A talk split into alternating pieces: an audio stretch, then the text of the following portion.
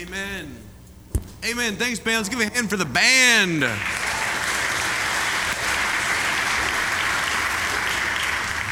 Hey, we're so glad you're here today. My name is Vince Pieri. I am the one of the pastors at High Point Church. I'm actually the kids pastor, so most weeks I'm over on that side of the building with all the children. We have a great time over there.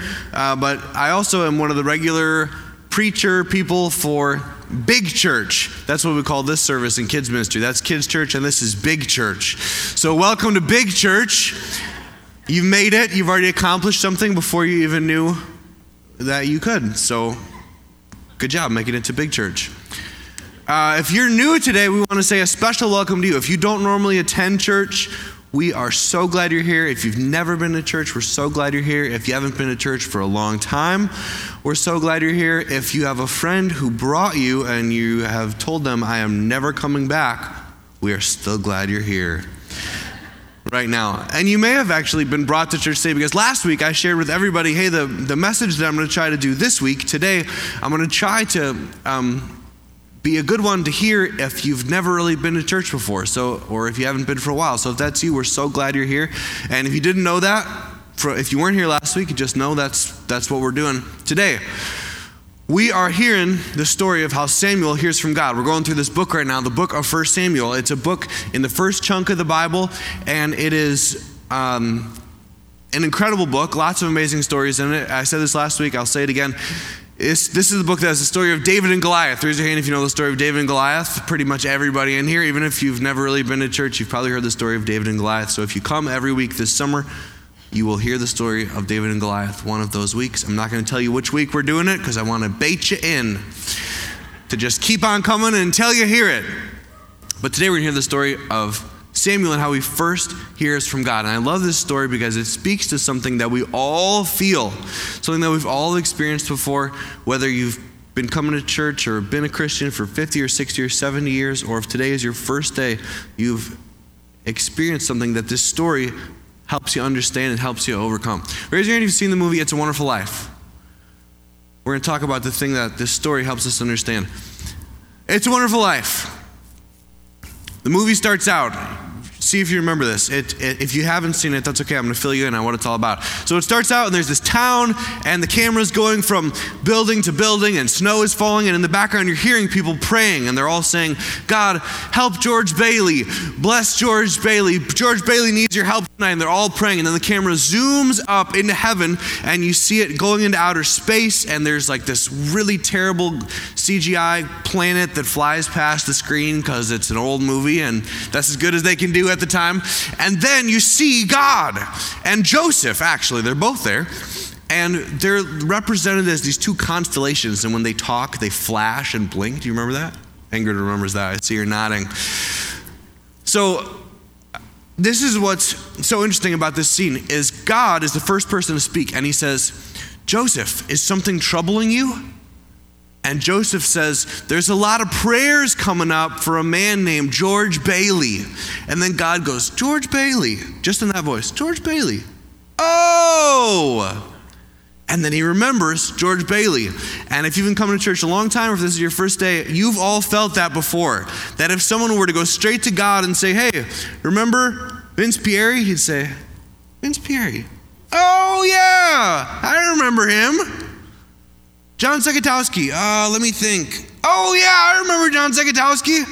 Trevor Hogue. Uh, yeah, Trevor Hogue. I remember him. That we feel like, okay, God's up there. He sees everything. He sees the whole world.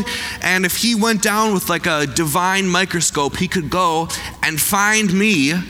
But it's not like I'm on the forefront of His mind. You know what I'm saying? He's got a lot of things he's thinking about. He's got a lot of people about that he's thinking about. And it's not like he doesn't care, but he's just got a lot of things going on and he doesn't know me specifically. We've all felt that before. And some of you might be here today and you would say, I don't just feel that. That's what I believe. That's what I believe about God. I believe there's some higher power up there and he's doing something, but he doesn't know me specifically. The story that we're going to see today about Samuel, Samuel learns what we all need to learn or we all need to remember that God does know each one of us. He knows each one of us particularly, He knows each one of us individually and specifically. So we're going to jump into the story right now. You guys ready? Are you ready? Yeah. All right, 1 Samuel chapter 3. This is on page 382. If you pull out one of the Bibles in the back of the pew in front of you, if you have your phone with you, you can pull up the Bible app on your phone. If you brought a paper Bible, I don't know what page it's on because all the paper Bibles are different. But find 1 Samuel 3, you can turn to the table of contents, or you can just read along on the screen. We'll have all the verses up there, and I'm going to be reading along from the screen in the back of the room, which none of you can see, but I can see. So that's why I don't have a Bible up here, because I'm just going to be reading along from up there. If you haven't been here the last couple weeks, you've only missed a little bit, a little bit of the story. So I want to just catch you up on what's been going on in the last couple weeks. The story started, I did this last week. I brought some emojis. I brought them again this week. This is going to be a review for some of you, but stay with me for the people that weren't here last week. Hannah and Eli, two people. Eli is the head of the nation of Israel. Hannah and Eli are both Israelites, and Eli is the chief spiritual leader and the chief po- political leader over all the people. Hannah really, really wants a son, and so she goes to the temple where Eli works, and she's weeping, crying to God, and she's praying, but she's not speaking any words. She's just moving her mouth. Eli sees her, and he thinks that she's drunk. He thinks she's that she's had too much wine to drink, and so he says, "Hannah, you're drunk. Put away the bottle." And Hannah says, "I'm not drunk. I'm praying to God, and because I want Him to give me a son." Praying like this. Eli says, I want to get in on that with you. He prays with her for, for God to give Hannah a son. In the meantime, Hannah has cut a deal with God, and she said, God, if you give me a son, I will give my son to Eli to be a priest along with him. God answers Hannah's prayer. She has a son named Samuel. She gives his son to Eli, and now Eli is in the temple. He has two biological sons, Hophni and Phinehas, and then he has Samuel. And Samuel's kind of an adopted son. He's kind of just a priest in training, but they're all in the temple together. Everybody with me so far? Okay, good. That's how it starts out. God sees Samuel, and he wants Samuel to know what he wants all of us to know is that he knows Samuel specifically. And Samuel, just like all of us, it would be nice for Samuel to know that God knows him specifically because he's going through some stuff right now, just like a lot of us who are going through some different things. Here's what's going on in Samuel's life Samuel is ministering before the Lord, a boy wearing a linen ephod. A linen ephod was just a garment that priests wore. Each year, his mother made him a little robe and took it to him when she went up with her husband to offer the annual sacrifice. How tragic. How sad and beautiful at the same time that you've got Samuel, that he's been given over to the priesthood when he's very little. His mom makes him this handmade garment, brings it to him, gives it to him, and then leaves. So he spends his whole year working in the temple wearing this garment that his mom made him, who he never gets to see. Let me tell you, working in kids ministry, that's a sad, that's a sad child right there. But here's what makes the story even more sad is that the situation in the temple is maybe not all that Hannah even realized. It's not clear how much she knew about what was going on, but she gives Samuel to Eli to be trained up as a priest, and the priesthood is just completely corrupted this time. The two sons, Hophni and Phinehas, are stealing sacrifices from the people who are bringing sacrifices to the temple, they're forcing them to give them the meat sacrifices they're bringing. They're sleeping with the women who are serving at the entrance to the temple. So the whole system that Samuel's in is totally corrupt. His present, we're going to talk about his future a little bit later, but his present is just a difficult world. And in the midst of that, God says, I want Samuel to know that I know him. God wanted Samuel to know he knew him. God wanted Samuel to know he knew him specifically. Not just in the It's a Wonderful Life, I know everyone and I could find Samuel on a, a map of the world. I could go and find out where he is. But no, I know him like I know a person. I'm, I'm, the kids ministry, like I said before. We've got like 200 kids in there, so I don't know every kid personally. If I had a list of attendance with each kid's name on it, and I was looking at the room, I could probably find each kid. So many of us, that's how we feel about God, that if He had a list of all the people and all our names, He could pick each one of us out. But there are a few kids who, you know, for whatever reason, God has put on my heart. I'm actually going to say one of them right now, but there's one kid named Devin. He's Charity and Rob's son. And Devin, I just know his story. I know that he was. Um, adopted and he's in the process of adoption and uh, God has done all sorts of things in his life. He recently came to faith in God and has given his life to Jesus as a fourth grade kid. And it's just amazing all that God is doing in his life. And I pray for him and I think about him. And every time I see him, I'm like, I know him. I know that kid, and he knows me. And I know everybody in there, but I know him specifically. That's what God wants Samuel to see, that he knows him specifically. And that's what God wants every single one of us to see. He doesn't have an attendance sheet that he could pick us out on. He knows each one of us specifically. So here's what God does. He does a, he uses a crazy strategy. Here's what he does. Here's what God did for Samuel to show Samuel that he wants Samuel to know he knows him. You may have heard the story a bunch of times. You may have never heard it before, but here's how it goes. One night, Eli, whose eyes were becoming so weak that he could barely see, was lying down in his usual place. So Eli's going to sleep, Samuel is laying down. It's a normal night in the priesthood.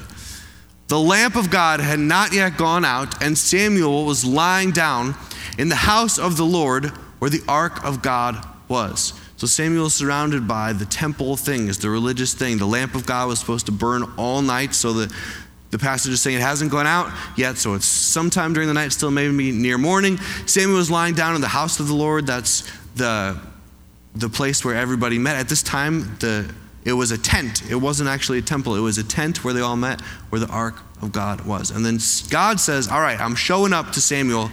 I'm speaking into his life. What does he do? Does he send fire or thunder or lightning? No, here's what he does. Then the Lord called Samuel. And we know from a few sentences later that when he called Samuel, he said, Samuel. He called Samuel by saying his name. That's all he said Samuel. And this is what happened next. And this shows us how God must have said his name. Samuel answered, Here I am. And he ran to Eli and said, Here I am. You called me. He thinks it was Eli. God's chose to speak in such a personal, human, relational way that Samuel didn't even recognize it was God. So Eli hears this, and as you parents know, if a kid comes to you, if one of your children comes to you and says, Hey, did you call me? You don't say, No, it must have been God. Right? of course not. That's not what you do. So Eli, just like a normal person, says, I did not call. Go back, lie down, finish whatever dream you were having. So Samuel went and lay down. Again, the Lord called Samuel. And Samuel got up and went to Eli and said, Here I am. You called me. Same exact thing again. At which point, Eli says, My son. And you can just fill in the blank for whatever kind of emotion you think he probably said that. My son, you know, or my son, whatever. I don't know how he said it. But, anyways, he says, My son, I did not call. Go back and lie down. My Italian grandparents might have come out a little bit there. I did not call. Okay. So, anyways, I did not call. Go back and lie down. At which point, here's what happens. So the Lord left Samuel alone and said to himself, This kid is a fool. I'm just kidding. That's not what it said. That's not what God said. I just wrote that in there. That's not the Bible. You're looking down at your Bible like, what? He's got some different translation than I do. No, God is persistent. He's persistent. He's after Samuel and he wants Samuel to know that he knows him. Specifically, Samuel personally, not just everybody, not just the whole world, but Samuel specifically. Look what the author who wrote this says. He zooms out a little bit and he tries to explain to us here's what's going on. He says, Now Samuel did not yet know the Lord. The word of the Lord had not yet been revealed to him. That's important that's important that the author says, look, here's what's going on. Samuel doesn't yet know God. Because when we look at this, we don't know exactly what Samuel thought in his head or felt in his heart, but we know Samuel had a lot of reasons to think, yeah, I probably know God in a kind of abstract way, in a kind of impersonal way. I probably know God, and he probably knows me. In fact, he had some more reasons than a lot of us might even think that we have to know God. He had been learning all about God in the temple from when he was a little kid, studying the Torah, studying the part of the Bible that had been written at the time. And he could have thought to himself, well, you know, maybe God keeps a little bit better track of the people that are studying his word all the time. So, yeah, maybe God knows me. Maybe, you know, God's keeping a little bit better track of the people who are priests or be, being trained to be priests. And since I'm being trained to be a priest, maybe he knows me because of that. Maybe he knows me because I'm around some religious stuff. Some of you have maybe felt this before. If, if I do religious things or if I'm around religious stuff, then maybe that's what makes God know me. You know, he's in the temple and he's around the ark of God and the lamp of God. And he might think, well, if God checks in on the ark every now and then, he might see me sleeping next to it.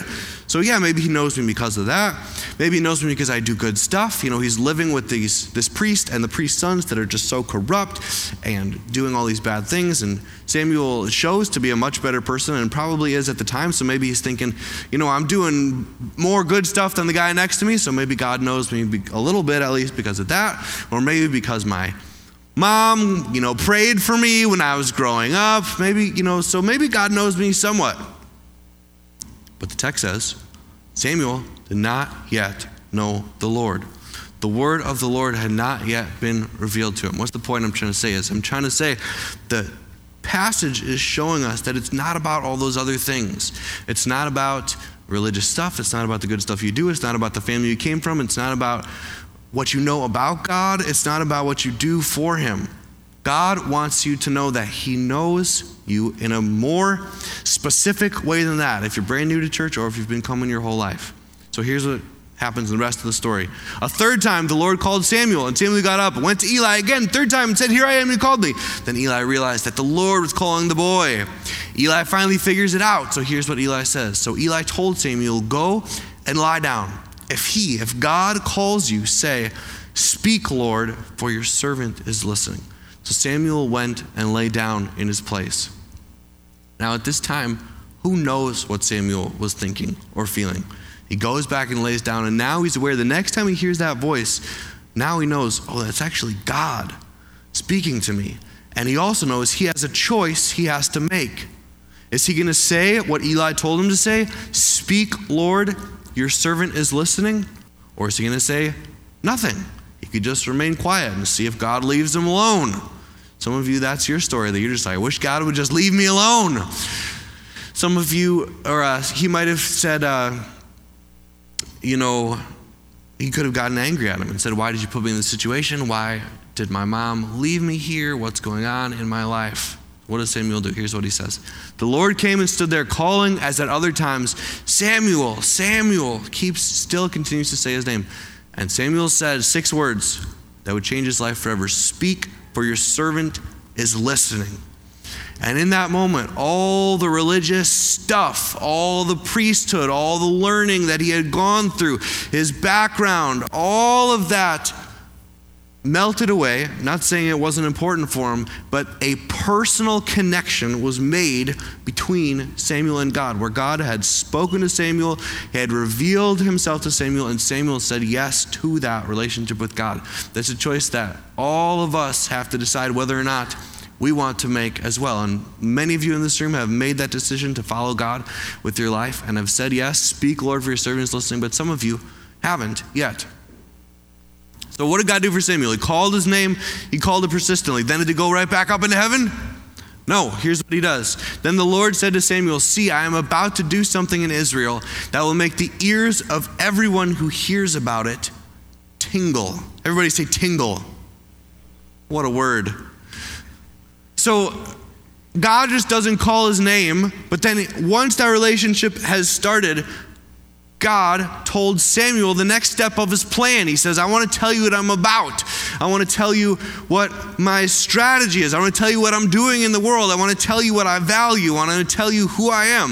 And that's exactly what happens. He says, The priest that you've been living with and his two sons, I'm going to bring judgment on them because of everything they've done wrong and the corruption that they've brought into my people who I love so much. I'm going to remove them from power. He tells Samuel the next step of his plan. Then does he leave him alone? He comes comes, he says his name, he tells him his plan, then does he go? No, he stays with him. Samuel goes in the morning, he tells Eli all that's happened. We're going to skip over that part of the story because it's too long to go into right now. But Samuel goes on, and here's what happened the Lord was with Samuel as he grew up, and he let none of Samuel's words fall to the ground. So this wasn't a one time, one and done thing. God stayed with Samuel from that moment on. When it says he let none of his words fall to the ground, what that's saying is that Samuel was given the job to be a prophet for God, where he spoke God's words to the people. And if he said, Hey, God's about to do this thing, and then it didn't happen, someone would have said, Samuel, your words just fell to the ground. That's what that meant. So the fact that the words never fell to the ground meant that God never left him.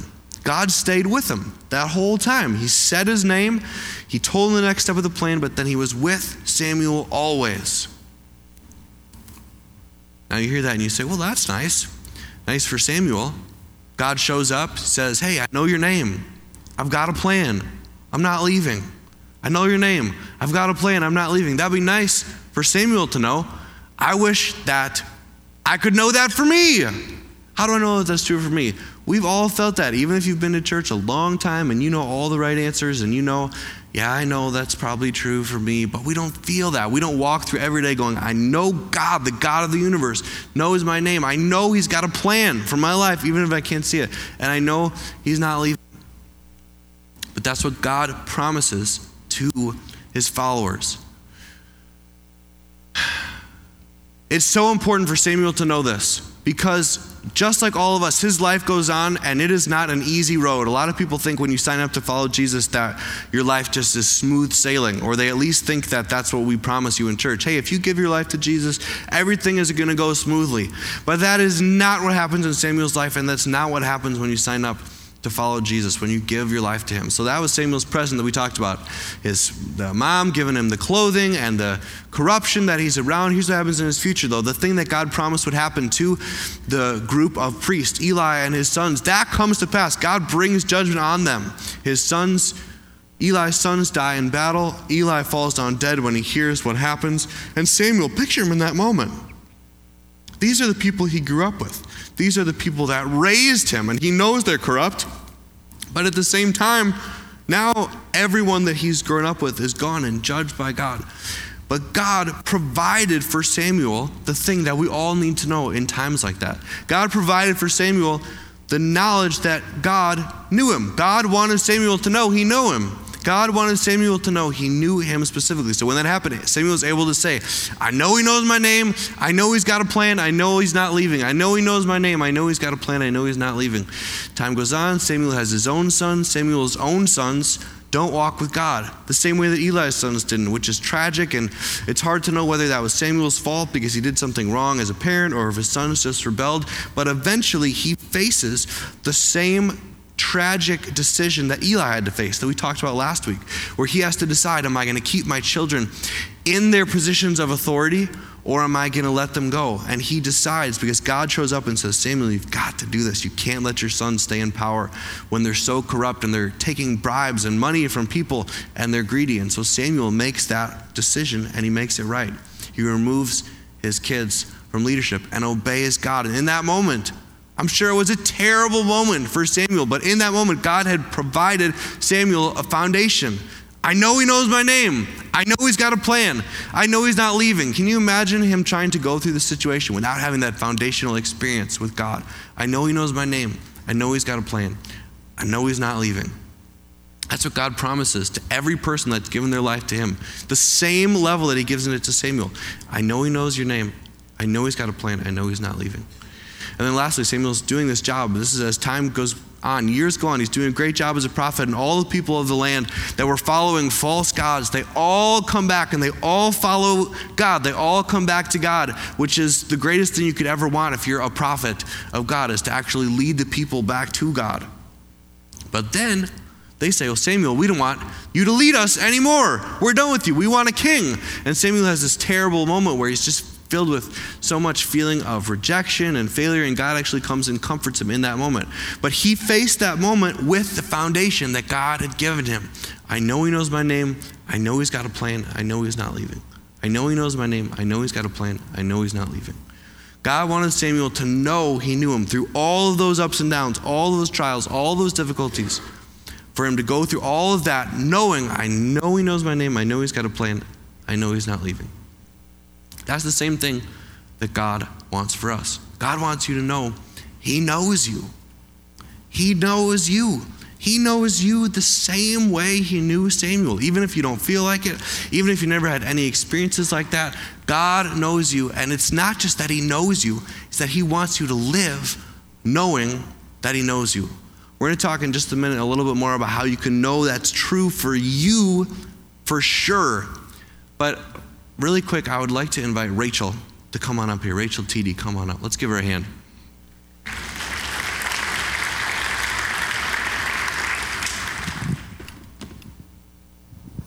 I asked Rachel to share because she didn't believe in Jesus at one point in their life, and she mm-hmm. came to believe in Jesus. And her story has been so encouraging to me personally. I cried like five times. Every time I heard it, I would cry for like the first five times I heard it. And some of you might have heard it. She shared it in a class last year that we did for people in their 20s. Um, but it's a reminder and a way that we can all remember or maybe learn for the first time that God does know individual people. Some of you heard that story that I just shared about Samuel and thought, you know, I don't even know if that's true, but even if that is true, that was so long ago, thousands of years ago, maybe maybe God doesn't roll that way anymore. So, Rachel, thank you for being here. Good to be here. Good. Rachel's awesome, as you can see. And uh, you um, grew up not believing in God, and you actually had a pretty negative perception of Christians and Christianity. Tell us a little bit about that. Um, yeah, so when I was 13, I made the conscious choice that I did not believe in God. Um, I knew some people who called themselves Christians, but I did not have a favorable impression of them. Um, when I was in a good mood, I thought they were just misguided, and when I was not in a good mood, I thought they were like judgmental or hypocritical or just completely deluded. Um, so I felt like they couldn't answer my questions about God adequately to whatever standards I guess I had at that point in time. So I decided that like their faith couldn't be real and neither was their God. So that was just kind of your view of life and Christianity and Christians for a good while until you got to college, and then some of that started to change. Tell us, tell us about that. Um, so when I went to college, the first two months were awful because I'm not very good at making friends, and so I didn't make any. Um, and I had previously struggled with depression. Some of that started coming back. So I was getting to this place where I felt like just really desperate. And so one night, I just kind of prayed angrily at God. And I was like, well, you know what, God, if you're real, then I need you to help me out here and like, please give me some friends. Um, a couple days later, I actually met this huge group of people that were wonderful. They were very kind to me. They immediately welcomed me.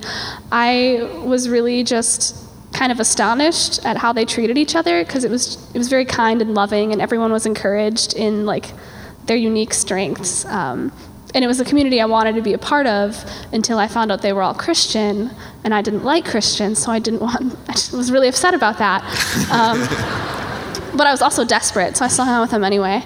And um, I wouldn't go to Bible study with them, and I wouldn't go to church with them, but they continued to hang out with me and still care for me and be my friend, even though um, we sort of disagreed on something fundamental. But their kindness towards me definitely changed what I thought a Christian was and kind of made me question if I was correct about what God was. Yeah. So that kind of started you on the journey of thinking, well, maybe there is more to God than I thought. But that wasn't the thing that actually got you to believe. Yeah. So tell us the story of how you actually came to believe in Jesus. Um, so it was in December of my freshman year, and I was alone in my dorm room, and I started to pray, and I was like, all right, God, so I talked to you like a couple months ago, and I asked for friends, and then I got a bunch of friends who are all Christians, and that's a little suspicious. Like, it's, it's pro- it, it could be a coincidence, but it might not be. So, if you're real, I will throw away my whole life and I will do this Christian thing because obviously I've been wrong about everything. Um, but if you're real, like I, I, need to know because I can't follow something that's not true. Um, and so at that time, I heard someone call my name. Um, it kind of was like if you have a friend at the end of a long hallway and they like call your name and then run away so there's like this urgency in it you know you feel like you have to you have to go chase them or go get them. Um, and it was very loud um, but i wouldn't describe it as a shout. I don't know why but the word whisper is better even though it was still loud. Um, but anyways it was loud and it was loud and i could see that there was no one else in my dorm room because it was a very small room um, so I was like, okay, it must be right outside my door. So I climbed down out of my lofted bed and I opened my door. Nobody was there. So I was like, that's bizarre. And I started, I walked around the entire floor of my dorm and there was nobody because it was like 3 a.m. on a Wednesday. And as crazy as college kids are, they're not usually running around in the dorm room at 3 a.m. on a Wednesday. Um, so eventually I felt dumb enough that I just like went back to my room and was like, that was weird, um, and sort of laid back down and was like, what was I doing before this voice interrupted me? Um, and I realized, oh, right, I was praying. And so I kind of asked, like, God, um, was, was that you? And at that point in time, I felt what I now recognize is the Holy Spirit um, just kind of enveloped me, and I felt safe and loved and understood, um, but also really terrible because I was super wrong about everything. But that was sort of the moment um, when I knew that I wanted to know the Lord and that He knew me. Amen. Praise God, huh?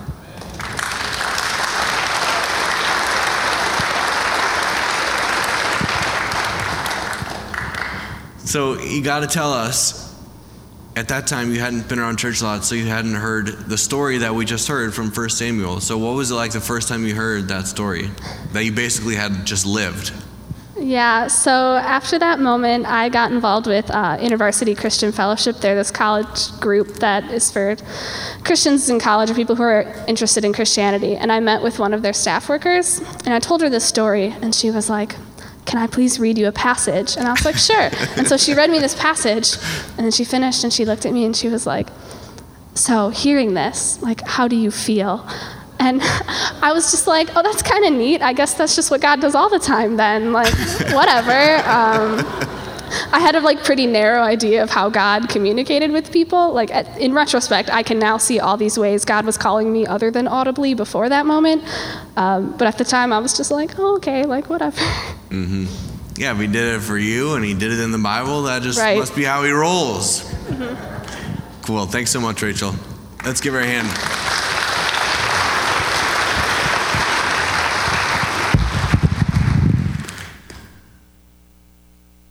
Now, I don't know how that lands with some of you. Some of you might think, oh, she, she probably made that up and he just had her do it, but that's not true. That's a true story from her life. And um, God still is doing this all the time, supernatural things just like that. I've heard so many stories like that from people face to face, and I've experienced a few things like that. And this is not just a Bible time thing. But even knowing that, it's easy to go, okay, well, that's what God did for Samuel. 3,000 years ago. That's what God did for Rachel. And now I'm a little jealous of Rachel because where's my like voice from God? But what about me? How do I know that God, you still haven't told me how good is God? How can I know that God knows me specifically? How can I know that God wants me to know that He knows me? Here's how you know. I want to remind some of you of something that many of you have heard before. And some of you, this might be the first time you heard it, but it's this that God called your name at the cross of Jesus Christ. This is the gospel.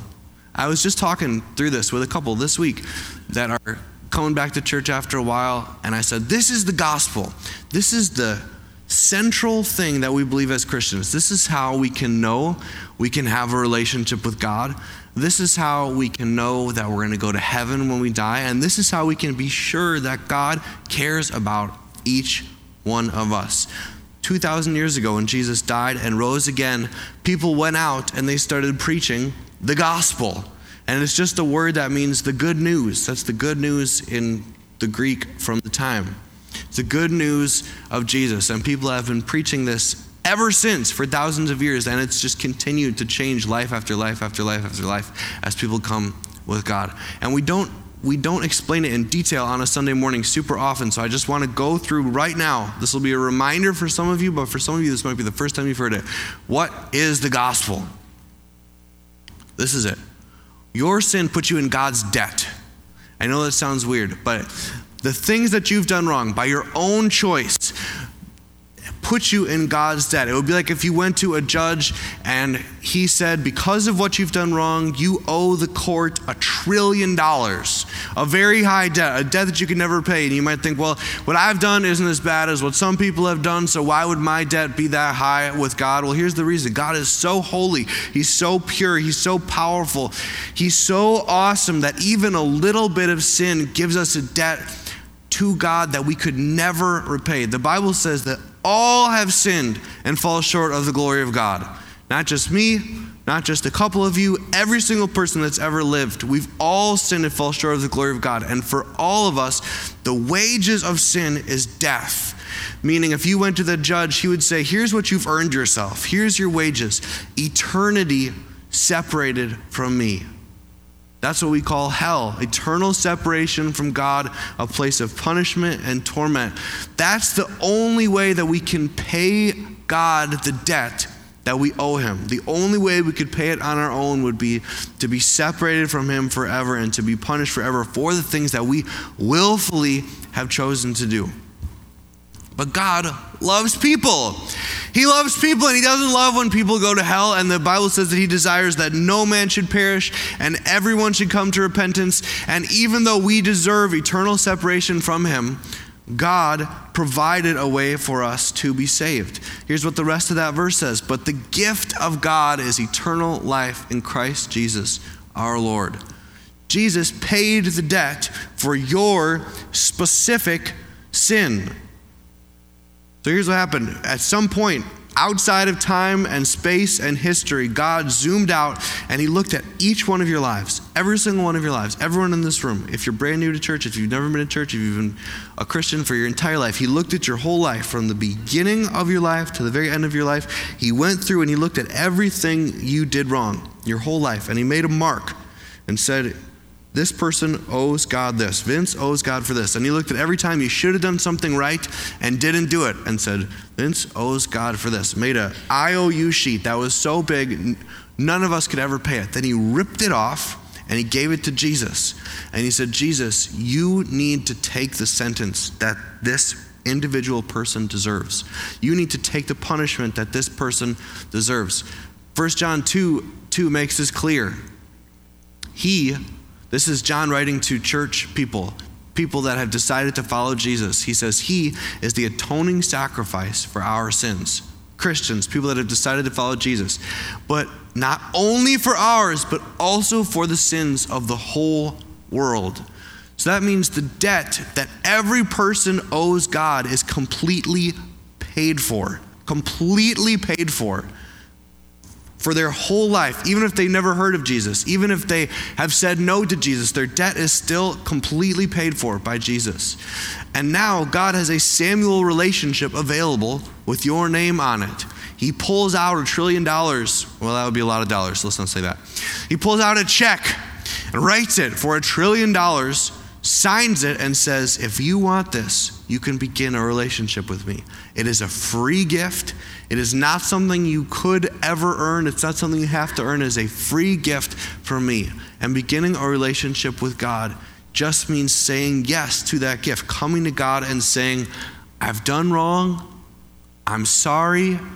Thank you for paying the price that I owe you. And then God enters into a relationship with you. At the end of the service, I'm going to give a time where you can come forward and pray with someone and do that with somebody. You can do it by yourself, you don't have to do it with a person, but sometimes it helps to be able to pray that through that with somebody. Um, especially if you're not exactly sure what to say or you need a reminder of how it all works. And some of you, God might have been working on you for years and years and years, and you just happen to end up here today, and you know that God wants your life, He wants your soul, and you're going to have a time that you can do that later. A lot of you in this room, though, have already done that. You've already said yes to God. You've already had your relationship started with Him. Here's what this means once you say yes, once you say yes to God, you have the same kind of relationship with God that Samuel did. Whether God's ever called your name audibly or not, whether you feel it or not, whether no matter what's going on in your life, you have the same kind of relationship with God that Samuel had, except you have it a little better. You have it a little bit better than Samuel did. Here's what God did for Samuel. Here's the thing God did all of this for Samuel, and he did even more for us than he did for Samuel, but we feel like he's done less. And I want to remind you, even if you feel like he's done less, he's done more for you. So God calls Samuel's name persistently, right? Over and over again. He calls it audibly, he calls it with his voice. Here's how we feel we feel like we're calling God's name over and over again, and he's not listening. Like he's up in heaven, and we're like, God, God, God. And he's like, Is that an angel? That Holy Spirit, who's talking over there? And he has to learn to recognize our voice. But the reality is, not only is God calling us our name persistently, but God, actually, we'll get to that in just one second. Let me go through this list first. God told Samuel the next step of his plan, right? He says, Here's what I'm about to do in the world, and I'm going to bring judgment on these people. And we think, man, it would be great if God told me the next step of his plan in my life. But we assume that he's got no plan. We feel like he has no plan for our lives, and so we start making our own plan and ask God to come join in with us. And then it never feels like God is down for your plan. Most of you know that if you've been walking the journey at all, that if you tell God, here's my plan, it never seems like he's going along with it.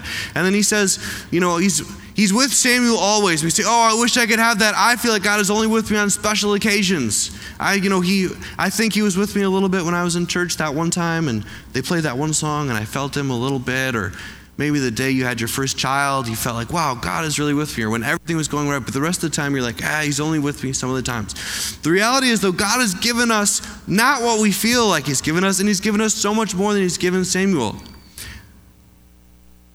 We feel like we're calling God's name and He's not answering, but here's what God did for you He called your name with the blood of His Son. And Samuel still had to say, you know, is that God or is that not God? And he had to learn to discern it. You can know for a fact that God cares about you specifically because he has called your name by paying the price for your sins with the blood of his son. We assume like God has no plan, and so we try to make our own plan, and we're like, can't God just give me the plan? God's given us the whole plan. We know so much more than Samuel ever knew. Samuel didn't even know exactly what the afterlife was going to be like. He didn't even know if there was going to be an afterlife at the time. God had not revealed that to people at the time that Samuel lived, but he's told us all, look, if you believe in me, you got heaven waiting. You've got an eternity waiting for me. And yeah, you might know ex- not exactly know the next step of the immediate plan in front of you, but you actually know way more than Samuel did.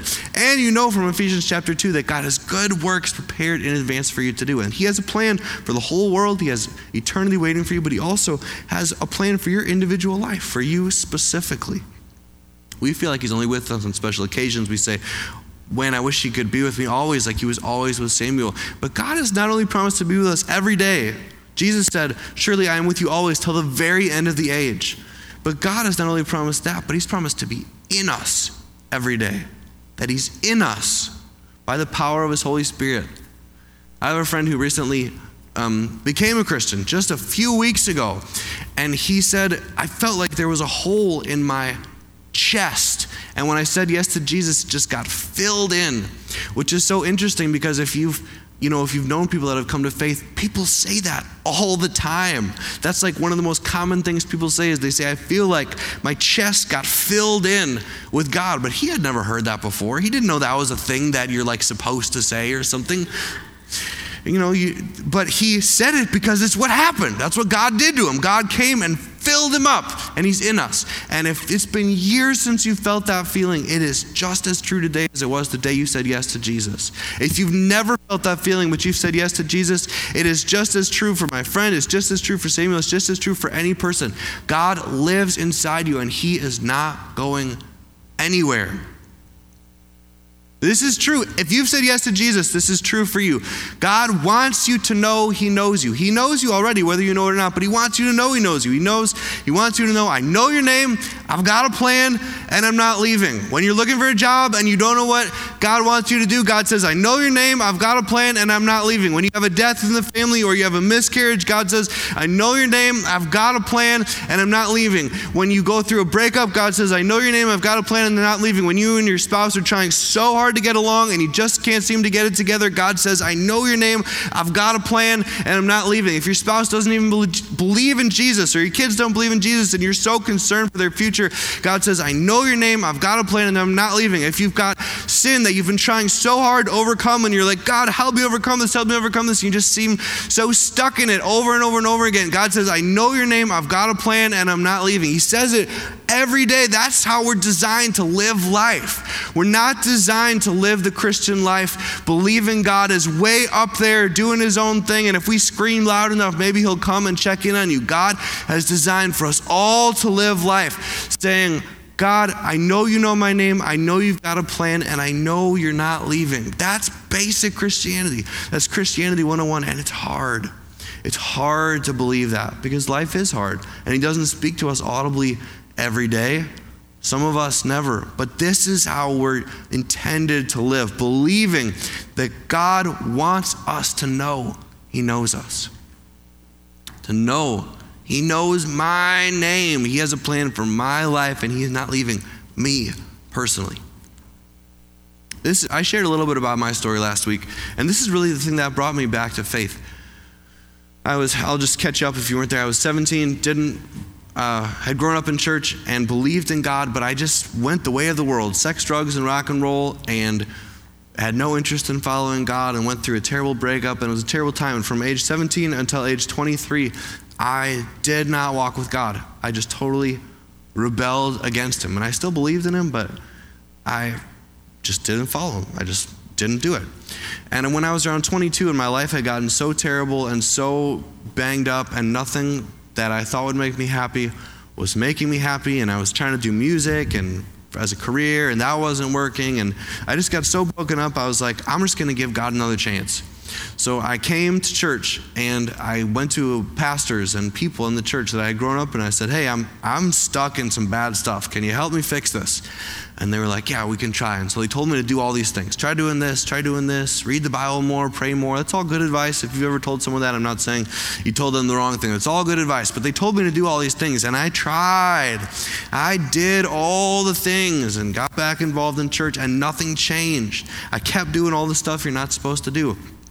So after being away, coming back, I left again and said, All right, I can't do this. I feel like such a hypocrite and I'm, I can't be good enough. And I completely walked away from God again. And about six months after that, I was sitting in my parents' living room and not quite as dramatically as it happened to Rachel, a similar thing happened to me. And I'm not saying this has to happen to you for you to be a Christian. I'm just telling you my story. And I, I hope this is encouraging to you as you think about your life that these experiences are designed to be paradigms for us to know what's true for all of us. Whether you've experienced anything like this or not, this is true for you. If you've said yes to Jesus, this is true for you. But I was sitting there and the, the presence of God just came in the room. I had never experienced anything like that. I didn't have a grid for it. I, I wouldn't have been able to tell you what that felt like before it happened.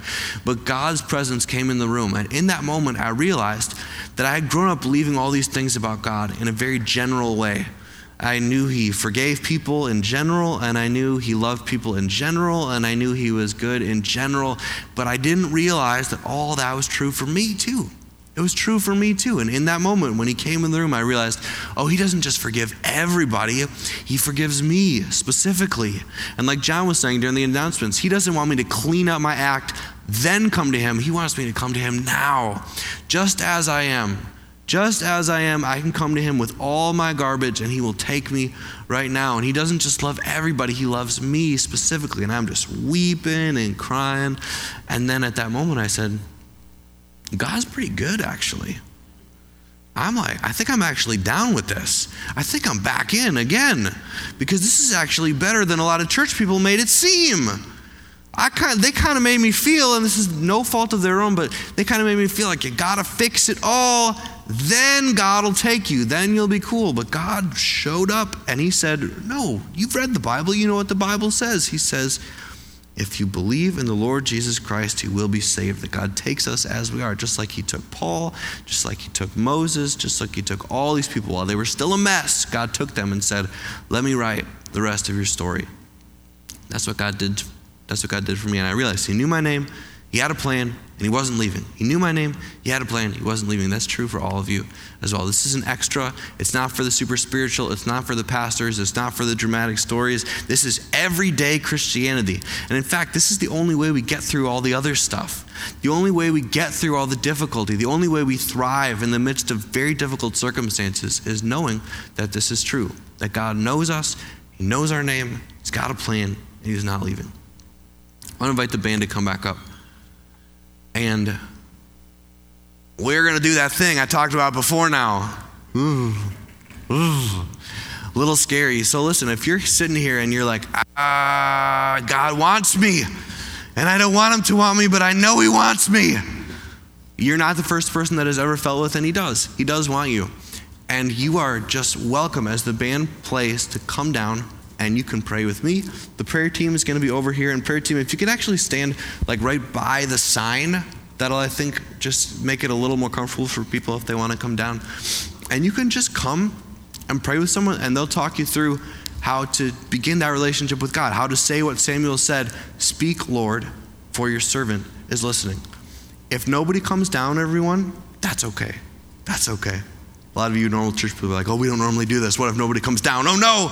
Is this going to be bad? No. Anytime we provide an opportunity for people to come and say yes to Jesus, that's great. If nobody comes down, that's great. But if any of you right now are sitting there going, I know that's me, I know he wants me, he does. And you just come down and someone will pray with you. So if you believe he knows you, and today is the first day you believe maybe God knows you, I want you to come forward and say yes to him.